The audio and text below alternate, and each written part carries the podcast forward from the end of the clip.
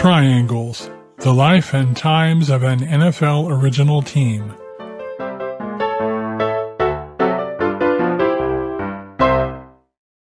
Season 1, Episode 8 The War Year. War had raged in Europe since 1914. The United States government's official position had been one of neutrality, but at the same time there was sympathy for the Anglo-French-Russian alliance fighting against Germany and Austria-Hungary. This sympathy grew as the result of perceived German aggressive actions, both overt and covert, and by 1917 it was clear that the United States could not avoid becoming embroiled in the global conflict. When Congress declared war on April 6, 1917, at President Woodrow Wilson's urging, it set in motion a massive mobilization of men and resources in preparation for the war effort. This would play havoc with domestic pursuits, causing activities like American football to take lower priority during the next two seasons of play. As the 1917 season opened, the Triangle's coaching situation was unsettled. Coach Talbott had volunteered for military duty. He completed officer training at Fort Benjamin Harrison near Indianapolis and was commissioned as a captain in the United States Army. Following Talbott's commission, Major General E. F. Glenn appointed the young captain to be his personal aide at Camp Sherman in Chillicothe, Ohio, where other young men would train to become artillerymen. With Talbott's availability to coach limited by his military duties, Al Mahrt would act as associate coach for the season and fulfill the coach's duties during games. Mahrt's playing status was uncertain, however, as he struggled with knee problems. As for the remainder of the team, most of the 1916 squad expected to return, including running back Lou Partlow and ends Lee Fenner and Shine Kinderdine. Shine's brother George was also expected back in the fold for the season. However, as of mid-September, there were doubts about Norb Sacksteder, who would eventually sign with the Detroit Heralds, and Babe Zimmerman, whose retirement had become something of an annual tradition. Among the new faces in the lineup was Jimmy Beckley, who was just passing through on his way to Canada to enlist in the Royal Aero Corps when he heard about the team and decided to try out. Beckley ended up as a stalwart at left tackle. Carl Storck would be playing as well. However, Storck's playing would increasingly take second priority to a new role. Business manager Mike Redelle had volunteered for military service as Coach Talbott had done. Decades later, Norb Sacksteder wrote that he and several other individuals had recommended Storck to F.B. McNabb as Redelle's replacement. McNabb appointed Storck, whose administrative duties also included managing Triangle Park, its facilities and assets. For the first time in 1917, the Triangles would play their home games at Triangle Park. The People's Railway Company made special arrangements to handle the anticipated increased demand for transportation from downtown. To encourage attendance by fans who did not want to make the walk up Riverside Drive from the terminus of the Main Street car line at the north end of downtown Dayton, the Athletic Association arranged for sightseeing trucks to carry passengers from the last train stop to the Athletic Park Bridge, now better known as the Ridge Avenue Bridge. The bridge at that time was closed to vehicle traffic due to repairs in progress, but pedestrians could still use it to access the park. Auto traffic could access the park by following New Troy Pike, now Keowee Street, north across the Great Miami River and turning left onto what is today called Embury Park Road. The Park Association made several efforts to promote a safe and pleasant experience for spectators. They had seen to the construction of bleachers and boxes at the park and a fence around the entire field. For fans interested in the New York Giants Chicago White Sox World Series, The association arranged for a telegraph wire to be run to the park to obtain nearly real-time updates of the action.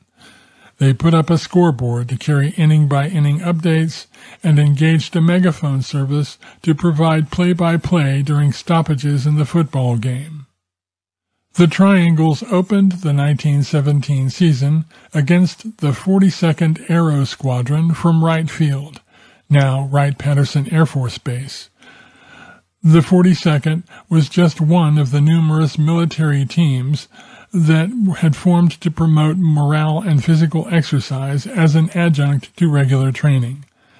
As part of a promotional campaign to build interest in the game, team manager Sergeant Tandy and his commanding officer, Lieutenant W. W. King, were to make a flyover of the city on the Saturday before the game, dropping hundreds of pasteboard airplanes containing advertisements for the contest. Some of the planes carried free tickets to the game. As an extra stunt of sorts, the 42nd dropped a football out of the plane onto the field to announce the start of the game. The game itself was not much of a contest after the early stages. The 42nd scored the first touchdown, but the Triangles scored the rest on their way to a 54-6 rout. Lou Partlow scored three touchdowns, and Carl Storck chipped in two to pace the Triangles. Mahrt, his knee apparently better, started himself at quarterback, but substituted freely once the game was in hand. The following week saw the Triangles preparing to face a team from Elyria that aspired to the same kind of open, big play style as Mahrt's squad. Lieutenant Hoyt, a former Harvard star, stepped in as a sort of guest coach to help put the Triangles through their paces during the week. Meanwhile, Babe Zimmerman confirmed his retirement for the third time in as many seasons. Around the same time, word came from Camp Sherman that Captain Talbott had formed a group of select teams from men of the 83rd Division. The select teams would train to play exhibition games against the top teams in the region. The following Sunday, with Zimmerman acting as referee, the Triangles easily handled Elyria by a 55 to nothing score. Lou Partlow, Lee Fenner, and Bill Weaver each scored two touchdowns as Mahrt again substituted freely. The athletic park bridge was now open to all traffic, and parking spaces were set aside south of the field for automobiles. Zimmerman's third retirement lasted all of one week. By the following week, he was back in the triangle fold, practicing for the upcoming game against the Toledo Maroons.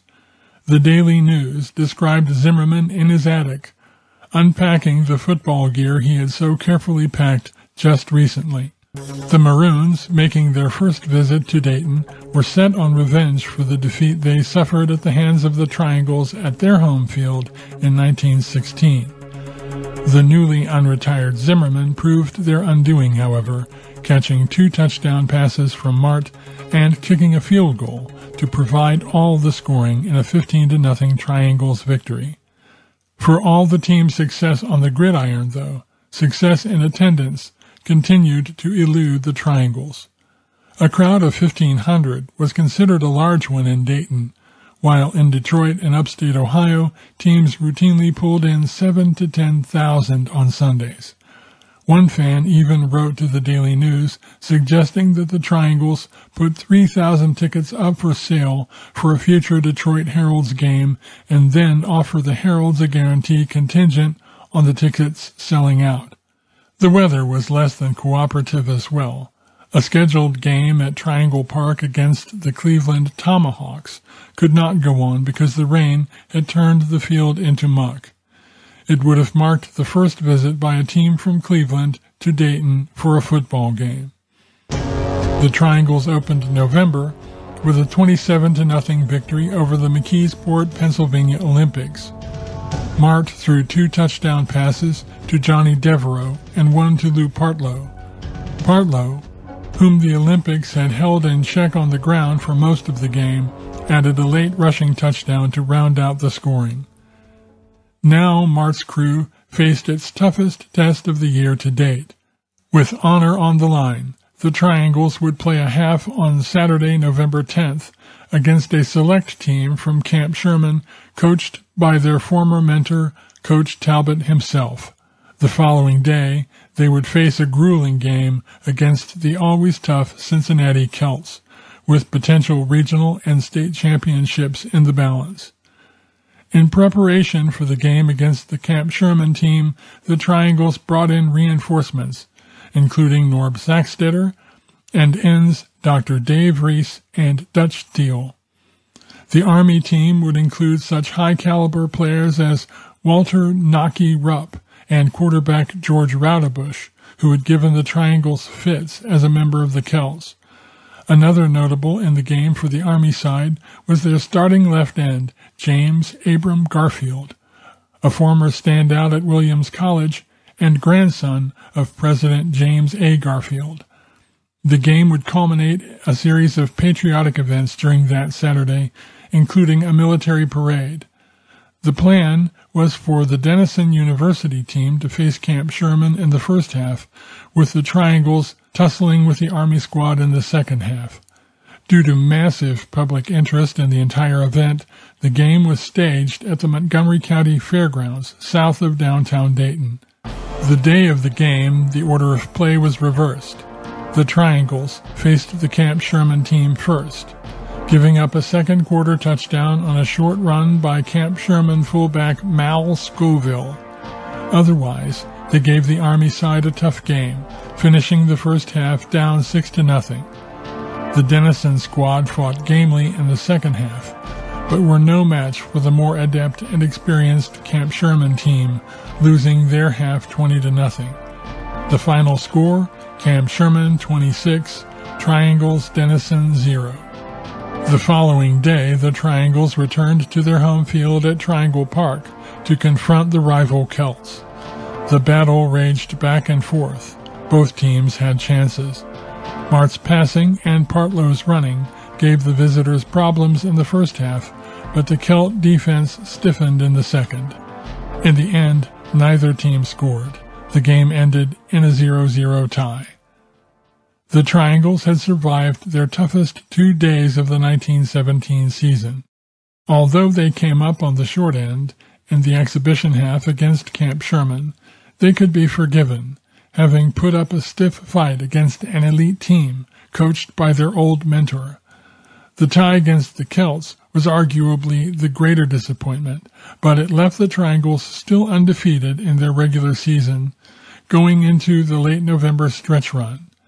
To remain undefeated, the Triangles would have to navigate two rematch games on the road, first against the Maroons in Toledo, then with the Celts in Cincinnati.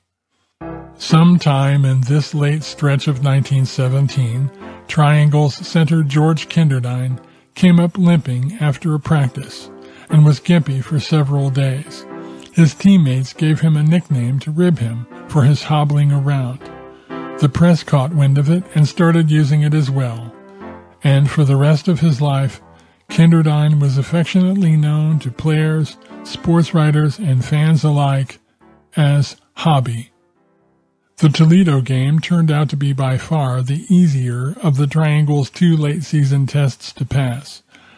With several players, including Johnny Devereaux, Shine Kinderdine, Harry Cutler, and Dick Abrell, down with various injuries, Al Mahrt relied heavily on Lee Fenner, and Fenner delivered. Lee's spectacular 50-yard run after catch opened the scoring and was the first of three receiving touchdowns he caught from Mahrt on the day. Hobby Kinderdine capped the scoring with a punt return for touchdown as the Triangles handled the Maroons 28 to nothing.